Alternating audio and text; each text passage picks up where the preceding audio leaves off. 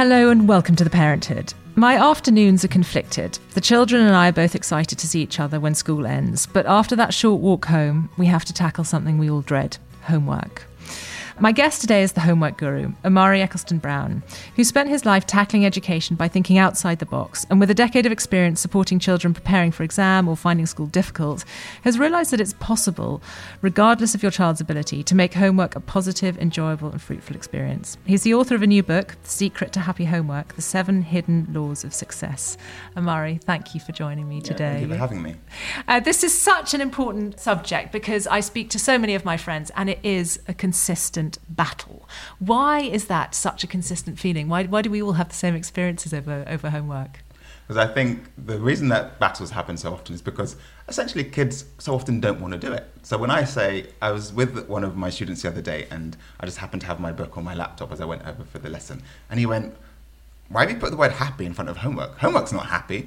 And I said, what words would you use to describe homework? He was like, uh, boring, horrible, terrible, pointless. pointless. I mean, so kids, by and large, don't like homework, and so, but then parents are often put into this position of they have to be homeworks managers. I say that that parents have to become the manager. So as you say, you're walking home with your children, and then in the door, and then first thing you know, you have to be like, okay, what homework do you have? When are you going to do it? Let's start. Let's get it done. And I think that what so often happens, and I see with parents, is that children and parents end up getting into a role. And then what all that happens is every evening is that you play out your roles. So the kid's role is, right, my role is I say this and I resist. And the parent's role is I get annoyed and I nag or I bribe or I threaten. And then it just plays out the same way. But it's basically because the parents feel this pressure that they must get the homework done. Otherwise, they're not being a good parent. Otherwise, their child's going to fall behind the other kids. Otherwise, what's the teacher possibly going to think of them?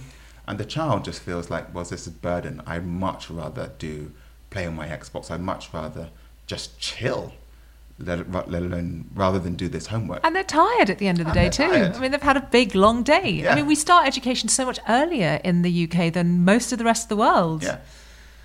So I, I mean, I get, I get it from their point of view. I mean, imagine if I went on holiday and then someone was like, "Oh, actually, you need to write this article." I'd feel massively disappointed because I'd finished my working schedule, and then someone was presenting with more, more work. Exactly. I mean, how much does your heart sink when you kind of you've signed off for the day and then you get that last email in going, "Right, I need this by you know two o'clock tomorrow." And you're like. Oh.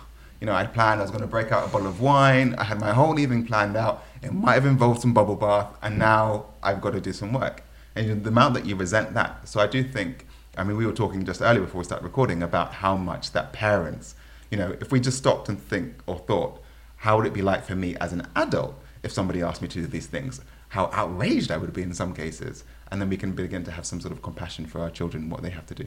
And presumably acknowledging with our children, oh, I know that's the last thing you feel like doing. I know you want to sit down and just play your Xbox or read your book or whatever it is. Does that help with so in terms much. of uh, they're not going to go, yeah, so just don't make me do it, or they are going to say, okay, you're not such a bad guy. Well, I think the point is if you only leave it there and say, I know how how terrible it is, maybe their reaction is going to be, uh, well, then why are you making me do it? I think that's quite a reasonable reaction. But then you have to obviously, then you end it with, you explain why. But that first piece, what you're doing there is you're showing empathy. And rather than being, so it's actually, there's a parenting expert which I really love called Susan Stiffelman. And she talks about rather than coming at our children, which we often do, it's coming alongside them. So doing that, which essentially what you're doing is you're doing reflective listening, which is basically you're seeing how they are and you're seeing the emotion that's underlying either their behavior or what they're saying. So it might be that they're frustrated. And you're reflecting that back to them, going, hey, look, I really know that you're frustrated. You know what? I probably would be frustrated as well and maybe you can share something from either your experience as a child or even as an adult. You know, last weekend I had to do some work, you know, over the weekend, and I really didn't want to, and I really had to, you know, I felt so frustrated. But then in your example, you say why you did do it after all. And I think what reflective listening and that empathy shows, it allows the child to kind of have their frustration legitimized and validated and to have it heard.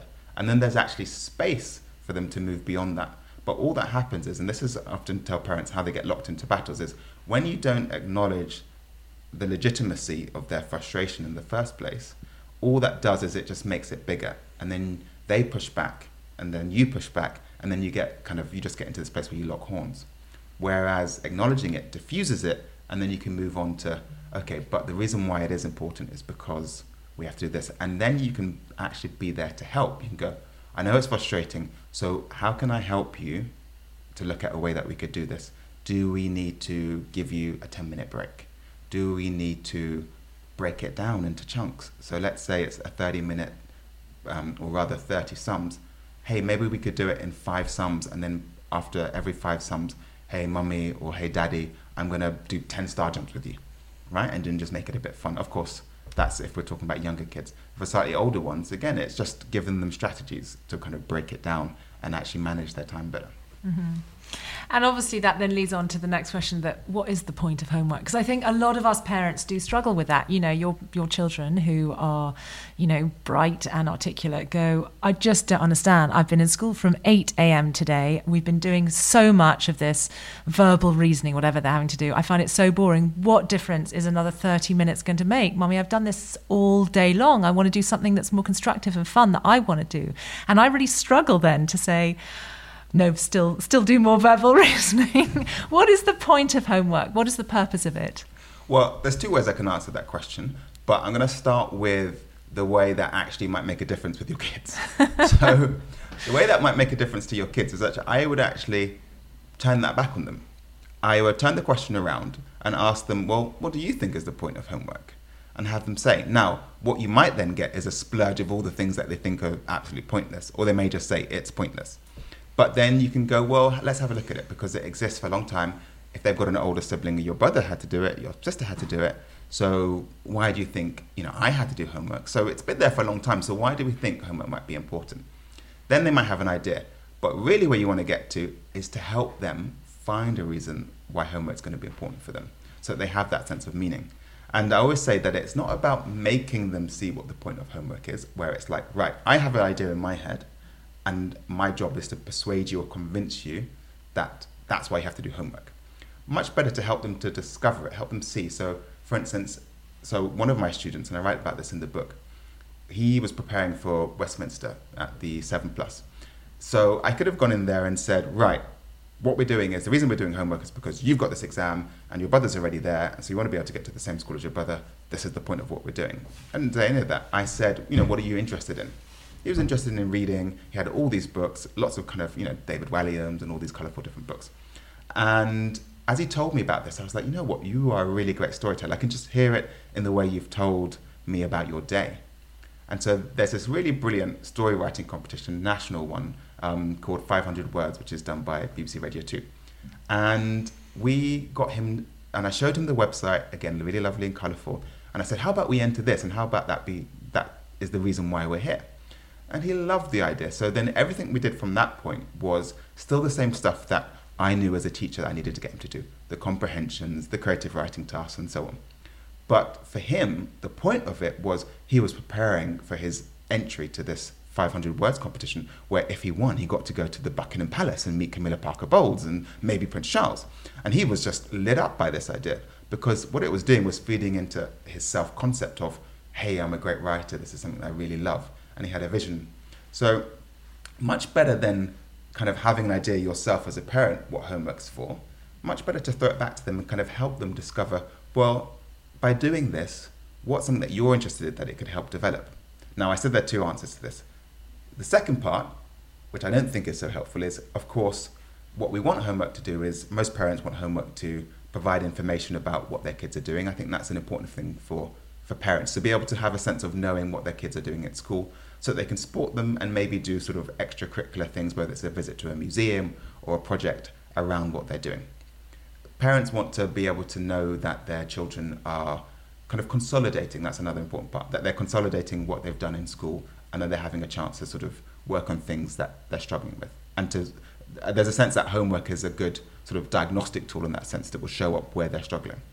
The other thing is that homework is a chance to improve their grades. Now, we may get onto that about how much that actually is the case. And then finally, I think that there's this sense that homework has this sort of grander goal, which is teaching your children a good work, good work ethic, how to be independent, how to manage their time. Um, which it can do, but only if you're doing it properly. Not doing it properly is if you're basically taking all the independence away from your child by saying, right, you must do it now, sit down, and hovering over them. Of course, that's not teaching them to be independent whatsoever, which is often what happens when you get locked in the battles and it's just about making them do the homework rather than actually learn anything from it. Yeah. Interestingly, I, I, I, remember getting that memo about that sort of independent working. So, one of the things I was told right at the beginning was, you know, homework is a good you know way for us to work out how much your children's got and if they do need any extra support. But also it is something they need to do on their own. Don't try and try and teach them. So i always say to my children right your homework is up to you. If you don't want to do it don't do it. But then that's a conversation you have to have with your teacher. And if your teacher's chilled about that, I'm chilled about that. But if your teacher's disappointed, then that's a conversation you're going to have. And also not to correct it. And I've tried that. You know, I understand about decimal places, but when I try and explain them to my eight year old, it's impossible. For a start, she, she, she doesn't listen to what I say. But also, I'm not a teacher. And it's sometimes it's a really interesting window into I understand it, but I can't really articulate why I understand it and I can't get someone else to understand it. Do you agree with that that sort of approach that I took that your homework is yours to do yourself and I'm not even going to read it over to see if it was correct. You just hand it in and or is that a bit harsh? I definitely don't think it's harsh. I think that I don't think there's anything wrong as a parent with looking over the homework with your child and then going, mm, there's a mistake here, because then that can be part of the learning. And also, I think we'll hopefully we'll get on at some point in, in talking today onto sort of the topic of failure.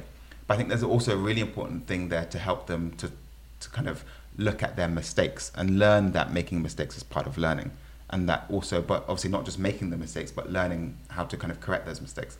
So I think there's something valuable in that. But I think certainly what there isn't any value in, and is actually does a disservice to your child's development is if, as a parent, you're what they call helicoptering. And so, actually, and so many parents ha- kind of find that homework becomes kind of their homework. And you can catch it when they say, Oh, we've got, you know, and they use that pronoun. It's like, What do you mean we? I'm pretty sure it's your child that's got homework. and so, Oh, yeah, we did an English essay yesterday. So then you kind of really know that the parent is seeing the child's homework somewhat as a reflection of them and so they really find it hard to step back and let go. And they will see a mistake and they just can't resist kind of correcting it and going, mm. and then they even, you know, I've even seen parents just sort of take the pencil from the child or take the laptop where it's easy, obviously, because it's not their handwriting. and then they can just kind of, let me just do this quickly. Because they kind of get frustrated and they just want to get it over and done with. So that's not valuable. I definitely love what you did with your sister, with your sister, with your daughter, and probably with, with your son as well, of kind of going, you know what, this is your job. This is the homework you've got to do. Because I think that that exactly does teach them to be independent, and you've got to manage it. And also helping them to be aware of that natural consequence. Well, look, I'm not going to force you to do your homework, but if you don't do it, just be aware that I'm not the only one that you have to answer to. In fact, I am not the one that you have to answer to. Your teacher's the one that said it, so you're going to have to have a conversation with them, and you know your teacher might not be okay with that. And so be aware that you know, actions have consequences. So you have a choice in this matter, but just be aware that if you make a certain choice, there might be a consequence that comes with it.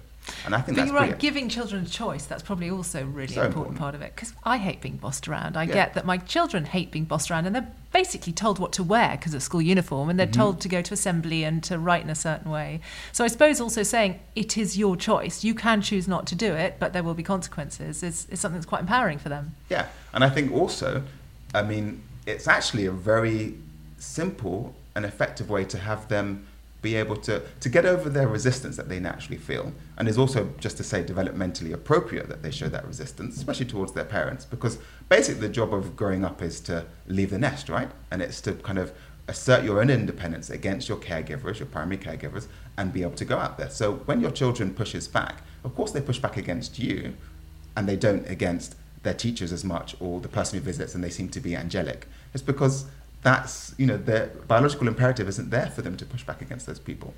But in that, giving them choice is exactly what they need.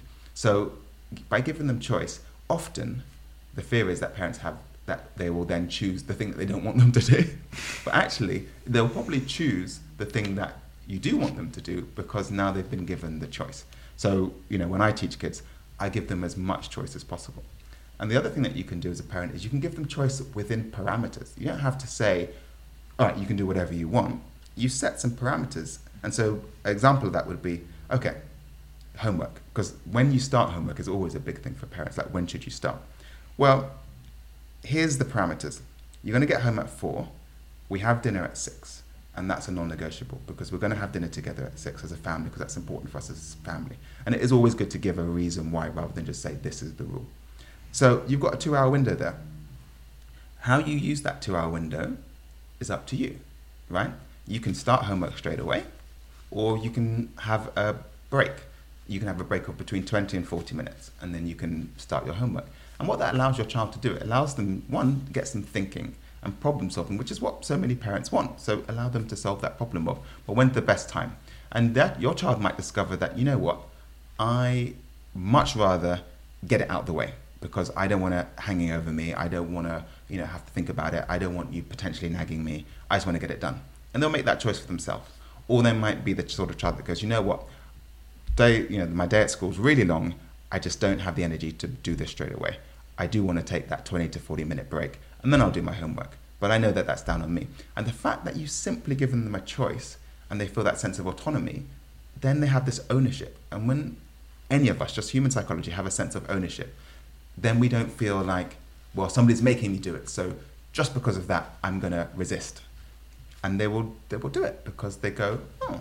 And every child wants that. From the time that they, you know, tie their own shoelaces or they, you know, every child backs your hand away and goes, no, let me do it when you try and do something. And you're like, I just want to get out the door, let me do it. yeah, children want to feel a sense of autonomy. And that's how they learn. You know, children first learn through imitative behavior. They look at their role models, they look at their parents, they go, oh, they're big and they seem to be doing this.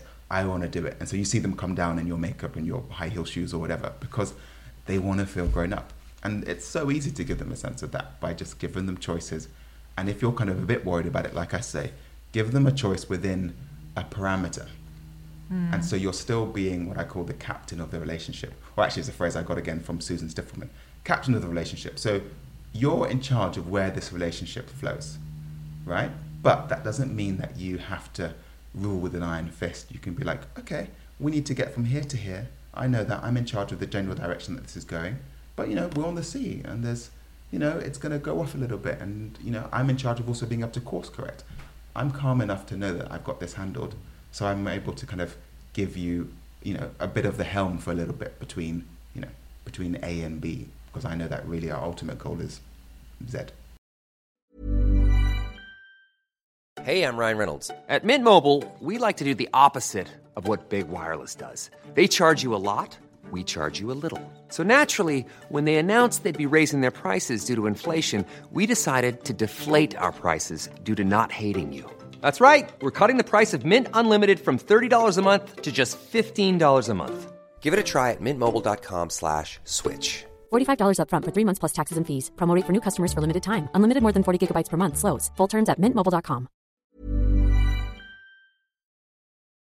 I think also you, one of the things you touched on is is the idea that our children are all unique individuals, and we so often, like I just did, refer to children as children as if they're this homogenous group mm. where they all have the same feelings, and you know that it's right for all of them to do homework as soon as they get home from school or after a 30 minute break we I notice this with babies. I teach antenatal classes, and I think the moment our children are born, they are little individuals, and they have certain likes and dislikes that are unique to them. And it's the same with children and their homework. One child will want to just get straight into the homework, get it over and done with. Another child who would have exactly the same day at school will come home feeling exhausted, and they just need some food and some R and R time, and then an hour later they'll be much more.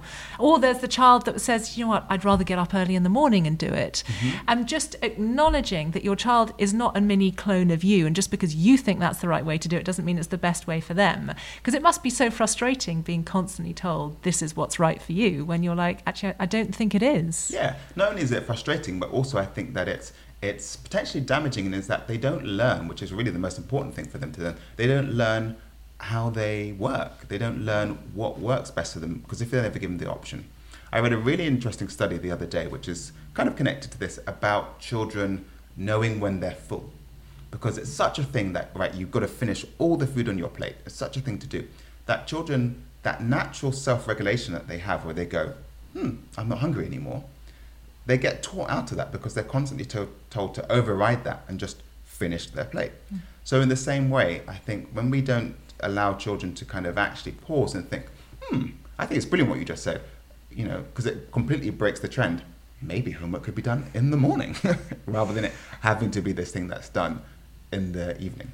And, Uh, and I, sorry to interrupt, but even if you do have a child who's like, like my son, I know will get it done in the morning. My daughter, definitely not.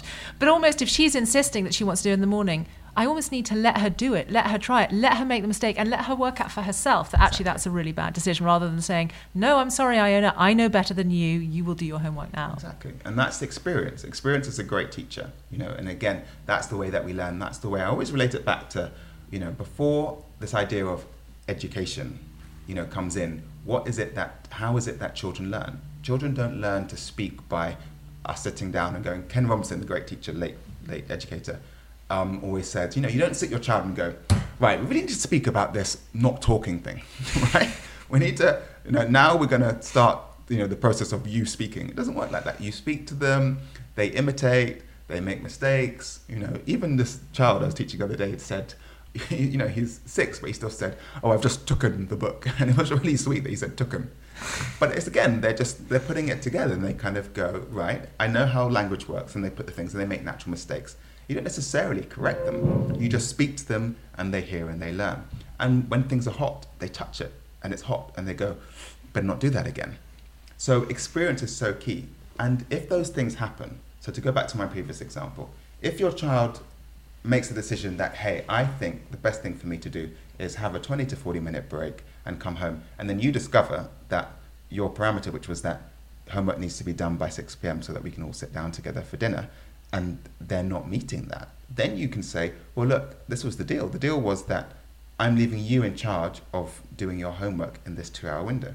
Now, it looks like that's not really working for you. Let's sit down and think about, well, what's going wrong?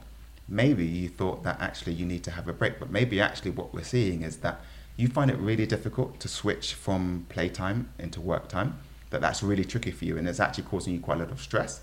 And we're having arguments, and that's not for, for anybody. So, how do you think about maybe actually what you need to do is to start straight away? Because then it's not going to be so difficult for you because you can have unbroken playtime without having that worry of having to switch. And then again, it's a conversation where it's about problem solving, it's troubleshooting, rather than it being like, right, this isn't working, or I have an idea about what you should do, I'm just going to make you do it. And what, I mean, what, what about when children are just really resistant or resistant to a specific type of homework? And what if you, as a parent, are looking at the homework going, I see it. It is boring. It is repetitive. It is so dull. I totally get you've had a long day anyway. Should you ever, as a parent, go, do you know what? Let's call it a day. Let's not do this homework. Or should you always insist that they do some of it? Or how, how would you work if you really feel that you're hitting a wall with the homework? Because Yeah. obviously, you know, the one thing, it's one thing them, you know, having a big fight and hating their teacher. It's a different thing if that ends up being the parent. And if you're constantly battling, it's not great in terms of that family dynamic. I Yeah. mean, so often you see parents who look so, like me, look forward to seeing my kids at the end of the day. I think it's really healthy. And then suddenly we're having a fight over homework. And I just think, I just wish that we didn't have this. Yeah. So I think if homework battles are becoming the norm rather than the exception, there's a couple of things that I always think have gone wrong.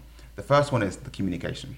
So the communication around homework has gone off somewhere. And I'll talk a bit more about the ways that it, I see it often going off. The other thing is that it's natural for a kid to not want to do certain homework on certain days. That's normal.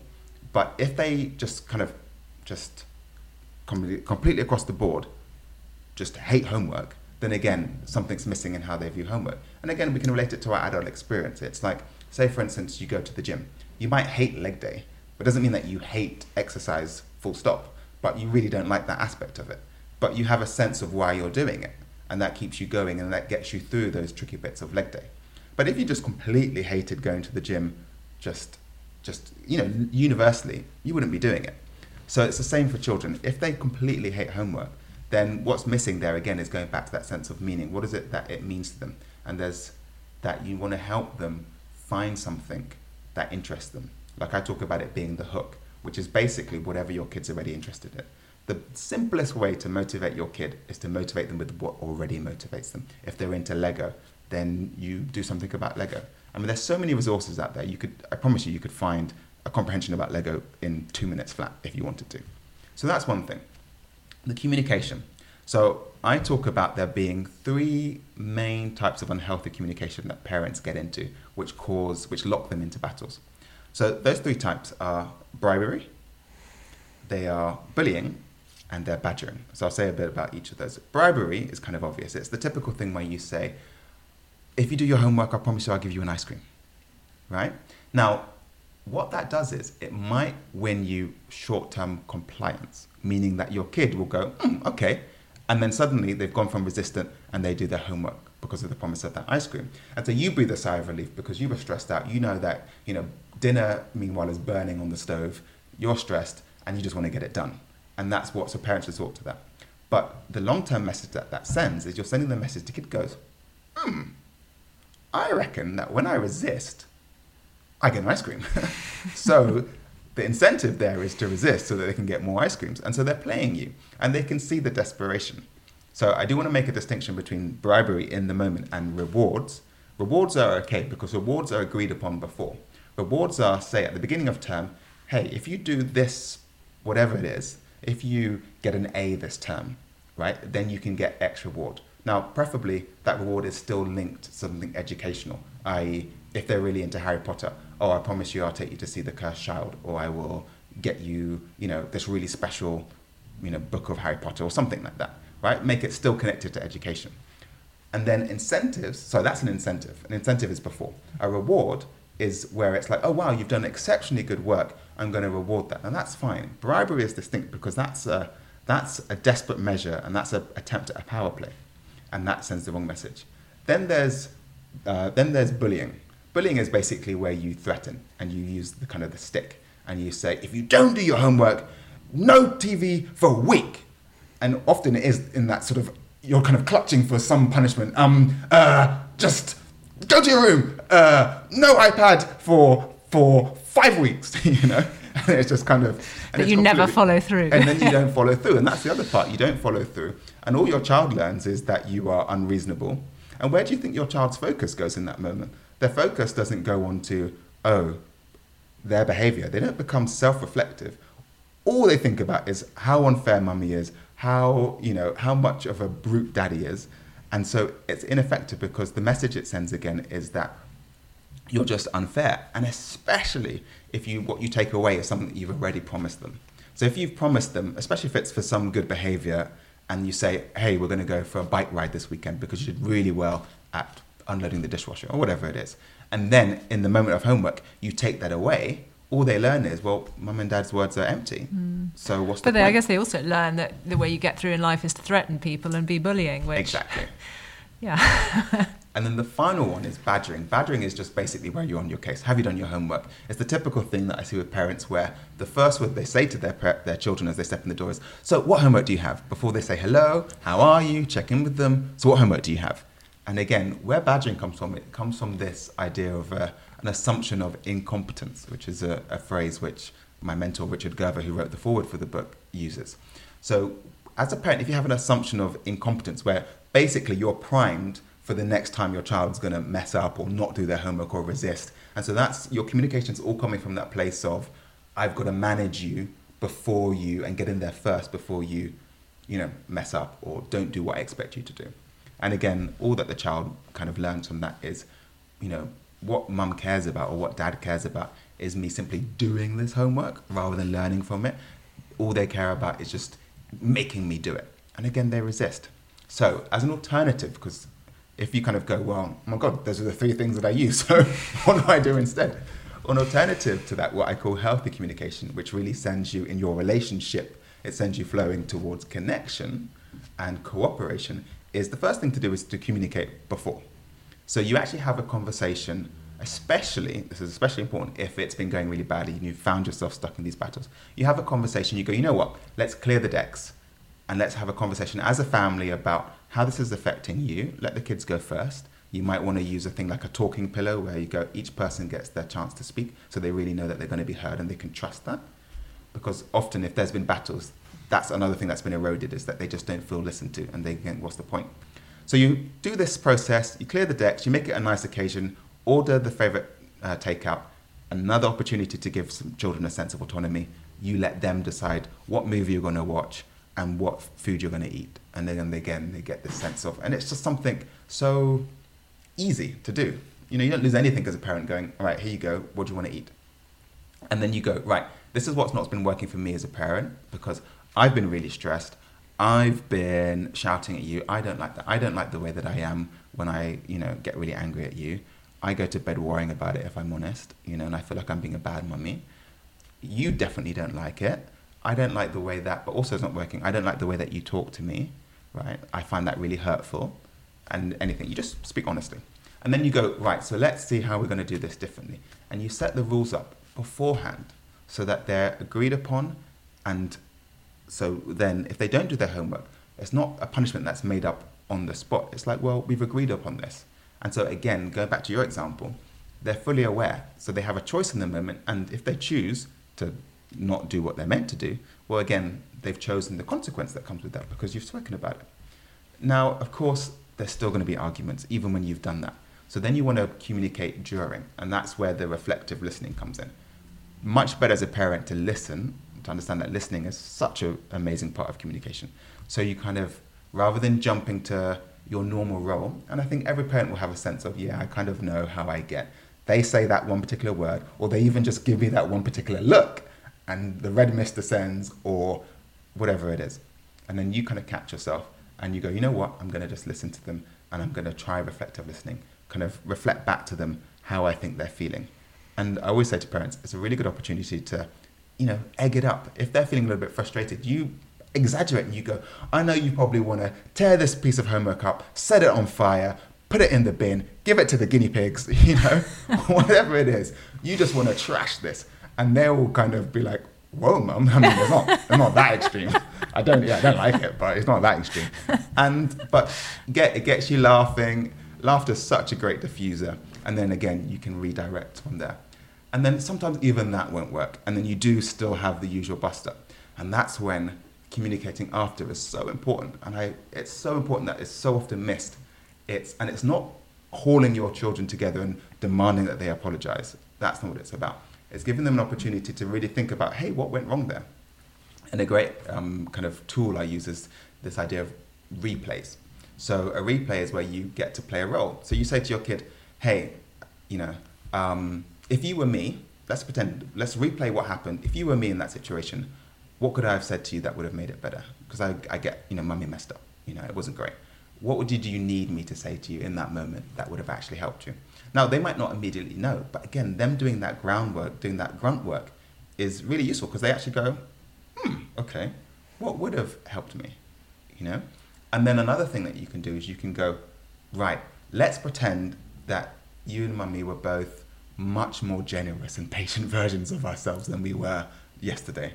How, what could we have said? What might we have said?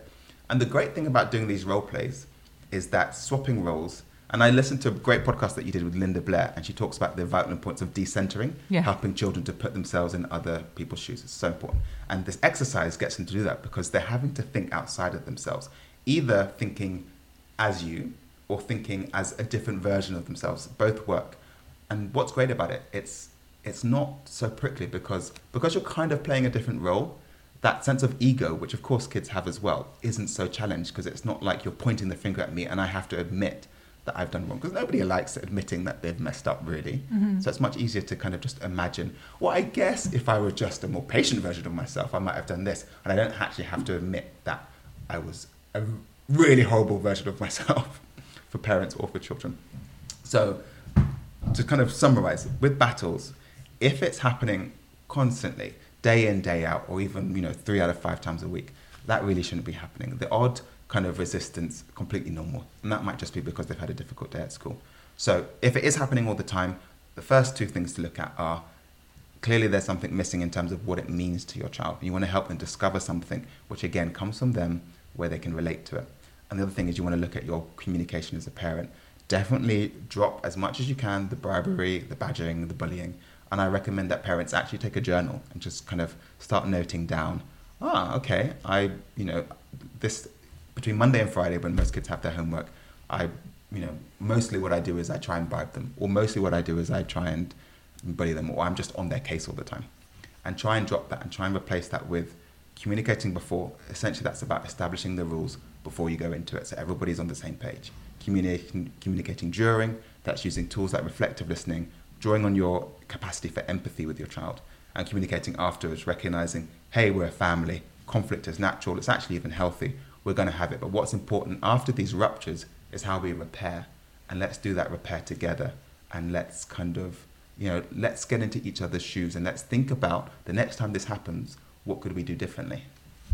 I mean, essentially, you know, it's teaching your children to communicate really, really well, and that's setting them up for the best life, whether it's in any relationship, whether it's a romantic relationship or a professional relationship or just normal friendship. If you God, if we behaved with all our relationships and all our conflicts in the way that you just described, like you'd nail life, wouldn't you? Yeah, you really would. And, and it's just interesting because I've always been slightly anti homework and thought, yeah, you know, part of me is like, it's there, we've got to do it. I'm not going to change the system. And rather than fight against it, that's, you know, I might as well just embrace it. But what you've described there in terms of the skills that you develop as a result of the conflict of homework, for the first time makes me think, okay, yeah, it's good. Yeah, it's right. good to have that that challenge. Yeah, exactly. That's why I say so. A bit of conflict in homework is is not a bad thing because we all need to learn to deal with conflict resolution. We need to learn how to negotiate. We need to understand that. I said to parents that relationships are meant to flow between conflict and connection. That's what's actually healthy. And if you had, you know, if you had a relationship with no conflict, if you think about the relationships with anybody in your life that actually have no conflict, they're not your strongest relationships because they've never been tested. You know, there's just not that much investment in them typically. It's the conflict that helps you, and resolving that conflict, of course, that brings you really close to, close together. You go, you know what? I've seen you at your worst, and I still love you. I still care for you deeply, and we were able to get beyond that. So conflict is not a bad thing, but persistent conflict, of course, is not a good thing. But mm-hmm. it's learning how to work through it, and homework does provide that opportunity. Mm. One of the things you talk about in the book is smart learning. Mm. This idea that actually there is a difference between sort of just mundane, rote, you know, testing and really thinking about how you can learn, which obviously as children get older and as you know increasingly there are kind of ever more stringent demands on their time and especially as they get into sort of GCSEs and A levels what tell me about smart learning and um, how can we encourage our children to achieve this Yeah. and us I mean I'm, I'm up for it too yeah. Okay, so smart learning is really about kind of thinking about. So this word smart, right? So many parents come to me and kind of go. The first thing when they call me up and they say, "Oh," the first thing they always are very keen to say is, "No, my, my child, she's really smart, or he's really smart. I think he's really bright." And then it becomes once they begin working with me, and then it's like, behind their questions is, "Is he smart enough?" And I say, drop that. Drop the kind of concern about their basic, their, their raw intelligence. Really, what they want to do is they want to, are they learning smart? Do they know how they learn? Which is really about understanding. It's called meta learning, it's learning about learning. And really, there, it's kind of talking about their growth mindset is a really core part of this. So it's their ability to know that whatever I know now is not fixed. My abilities are not fixed. My talents are not fixed. I can grow them, I can develop them. Now, this and again, studies after studies showed that that having that growth mindset, having that attitude, is so much more of a predictor of success and academic success, attainment, but also um, emotional success, um, social success then is your IQ. So I say that the real thing you want to focus on as a parent is helping your child to develop a growth mindset, which in short basically means that rather than a fixed mindset, you believe that any talents or abilities that you currently have can be improved. So a typical growth mindset type position would be rather than saying I'm not good at maths, it's having the power of that word yet. So I'm not good at maths yet. And simply having that gives me, well, what's my access to getting better at maths? Is it that I need to ask my teacher for some extra help? Do I need to ask, do I need to find what resources there are on the internet? For instance, going on to Khan Academy where they have these wonderful online videos which kind of explain everything. You know, just again, go into problem solving. The other aspect of it is developing executive functions. Now, executive functions aren't so well known here in the UK, but are kind of growing a lot more in the US. Very simple way of talking about executive functions. They're a family of 12 skills. They're neuro, neuro skills, basically. So it involves your things like your working memory, your organization, your ability to start tasks and avoid procrastination, your ability to complete those tasks, all of these skills. So they're a family of skills that we all need, not just children, and we all use every day to complete any task. Now, what I've found in working with students is often the problems that they have with their learning aren't actually to do with their, their smarts, i.e., whether they're intelligent or not. It's actually a lot more to do with the fact that, say, their organizational skills are really bad, so they keep on forgetting their work at school and they never have the right material. So they're at a disadvantage because whereas the rest of the kids have the tools that they actually need when they come to sit down and do their homework, they never do. So they're always playing catch up. Or their working memory is not great. So when they're actually doing math problems, it's not that they don't understand each individual step, but they struggle to hold part one in their brain once they've got to part three. So again, but with all these things, there's ways that we can develop them. There's like coaching strategies that you can use to help children develop their working memory or to help them work with their organization. And it's a framework really for helping them to really achieve their full potential because the alternative, when they don't understand that actually all that's really going on is that, hey, you have a weakness in sustained attention, for instance, and therefore you actually find it really hard to focus for the half an hour that you're expected to. What you actually need is to break it into five minute chunks. And if you do that, you're going to sail. Once they understand that, then actually it's one, it's incredibly um, buoying for them. It's incredibly encouraging to understand that they're not stupid because children very quickly internalize this idea that they're stupid and then they get labeled lazy.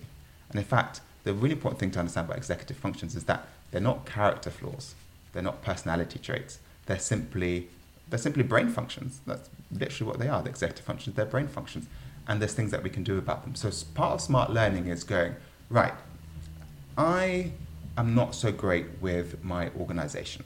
So actually, let me use a personal example. So of these 12 skills, personally, my task initiation, my ability to start things is poor, essentially. My, um, my organization is poor. and my um, what's the other one? Probably something to do with memory, given I can't remember it. But it's but definitely my sustained attention and my task initiation are weaknesses for me. And the other thing to say is for parents listening is that every single person there's um, there's a, a questionnaire you can take, which if you do show notes, I can tell you where to find it, and you can find out everybody has three weaknesses and three strengths. So it's across the board. So at least two of mine are task initiation and organization, and the other one is uh, time management. So I struggle with these things. Now, because I know I struggle with them, I can put in methods to help me. So, for instance, with task initiation, I during writing my book, there were times, days when I was like, I just don't want to do this. I find it really hard. Plus, I'm a self-employed person, so I don't have that structure from outside to make me do things. So I really do have to rely on myself, which really challenges this executive weakness that I have. So I use something called the Pomodoro technique, which is very popular. They talk about it a lot in management kind of uh, arenas as well, which is simply you break a half hour into 25 minutes and then you take a five minute break. And then another 25 minutes, five minute break. You do four of those and then you have a 10 minute break and then you just repeat. Now, I've worked out through the process of writing this book, my sweet spot is 40 minutes. If I can convince myself to sit there through literally all the bodily things that are going on when I'm like, I don't want to do this, if I can get myself to sit down for 40 minutes, I'm golden. Mm. Because then what kicks in, which is my strength, is I have really strong goal directed persistence, which is your ability to see things through until their end. I've got I'm seriously dogged. So once I start things, I'll be the person that will stay up until 11 and they're kicking me out of the cafe and I'm still trying to type the last few words. And so when you learn about these things, you can learn to compensate. So having goal directed persistence is a really good one which can compensate for weaknesses in other areas because if you can trick yourself or just put something in, then you can do something. But likewise, if you have really low flexibility, which means that you struggle having your schedule changed or whatever, anything like that. But you, and often that will come matched with poor emotional control. What you can do then is that you can, but you're really good at your metacognition, which is your ability to think about how you're thinking. Then you can use that to go, you know what, I can think of some strategies to help me here. So giving children these tools are so important to actually helping them learn smart rather than just be smart. And do you think children have to take the test that you were talking about, the online test, or do you think this is something that parents just observe in their children? I mean, you can see potentially saying, you know what, they are perpetually disorganized, they never have their ruler when they need their ruler, you know, that mm. would really, really help. But in terms of working memory, that's a little bit more of a difficult one to diagnose and presumably then to rectify. Well, so basically, the way the test works is there's three questions for each 12, each of the 12 executive functions, and there's a child version. So I would recommend having the child do it. One, because one of the, the chief executive functions, the one that comes on the latest, because these are developmentally appropriate. So the first thing that we learn as kids is our response inhibition, our ability to control our impulses. Because again, you know, you don't just cry out. You learn as a kid at some point, I can't scream the place down. That's not appropriate, and you learn that quite early on. The metacognition, that ability to do this higher order thinking, comes later, but it's still there. So by getting them to do the test, you're helping them already develop that metacognition because they're aware of, hey, I struggle with working memory. It also helps them again have that buy-in because if you're going to do strategies with them, they recognize that it's a problem for them and they can begin to think about where it shows up as a problem for them and why they themselves are motivated to change it rather than again it being another one of these things that mummy or daddy is telling me I have to do or is even telling me that is wrong with me. They can recognize it themselves. So what there is is there's a child version and there's a parent version that you fill in for your child. And it's always very interesting to compare them and to see, oh, my child's perception of themselves is that they're really strong in their organization. Mine is that they're very weak. And then you can possibly talk about that. So I would recommend that they both do it. And then the next step is that you can basically look at, there's a really great website called efstotherescue.com. It's a Canadian pair and they make these wonderful cards where all the characters are basically turned into kind of cartoons with attributes. And so it helps them sort of, and it suggests some strategies that you can use to start developing them. And again, it's just a way of basically making children, mm, what's the word? It's to help them self advocate and to help them be able to be self reliant, which again is the real goal, I think, of education, preparing them to be adults. Yeah. One of the things you mentioned earlier, and we touched on it when we talked about kind of when when we do homework, and I talked about the importance of letting them do what they think is best, even though you are pretty sure it's going to fail, is the importance of failure and potentially the challenges we have, specifically in kind of the first world, where life there is this sort of level of perfection that we all aspire to, and it's almost like it is difficult to admit that you've made a mistake, and yet mistakes are so important, and failure is such a rich and important important part of learning. Mm. When do we start introducing that concept of, of failure and the fact that it is actually a real positive thing to our children? Well, I don't think you have to introduce it because children experience it. I mean, the experience of learning to walk is all about failure until you walk. But we don't say to the kid, you don't seem to be very good at this. I think you know what? Let's just put you in the pushchair for the yeah. rest of your life because I think I think I really want to save you from the pain of like falling over this many times. It's like you go, you do it until you succeed, and the kid has no problem. They you know they fall and they get up and they you know they toddle around and then they they get better at it. So I don't think there's necessarily that we have to you know introduce children to failure per se because it's just an inevitable part of life. What I think we have to make sure we do is not shield them from failure and you know and allow them to experience the failures that are inevitably going to come. And so this is one of the areas where I definitely think I encourage parents to look at their own relationship to failure because that's something that can really then influence how they relate to it because it can often be their parents' own discomfort with failure which makes it feel really uncomfortable when they see it in their child. And their child is actually okay, but then they can give their children some sense of complex because the parent is so agitated about it and so seems to make such a big deal out of failure. One of the favorite things I learned, which is such a healthy way of dealing with failure, is um, Sara Blakely. She's from the States. She's the um, CEO and founder of, of Spanx. Um, and her father always used to have these, um, well, whenever they had dinner, her and her sister had to basically share something that they failed at. Like, and if they didn't, if they came to the table empty-handed, that just wasn't allowed. They had to be able to say, "Hey, Dad." This is every day. I, I don't know if it was every day. I don't know what she said about that, but certainly frequently. And certainly it was something that she kind of characterized her childhood, saying, Hey, dad, we messed up at this.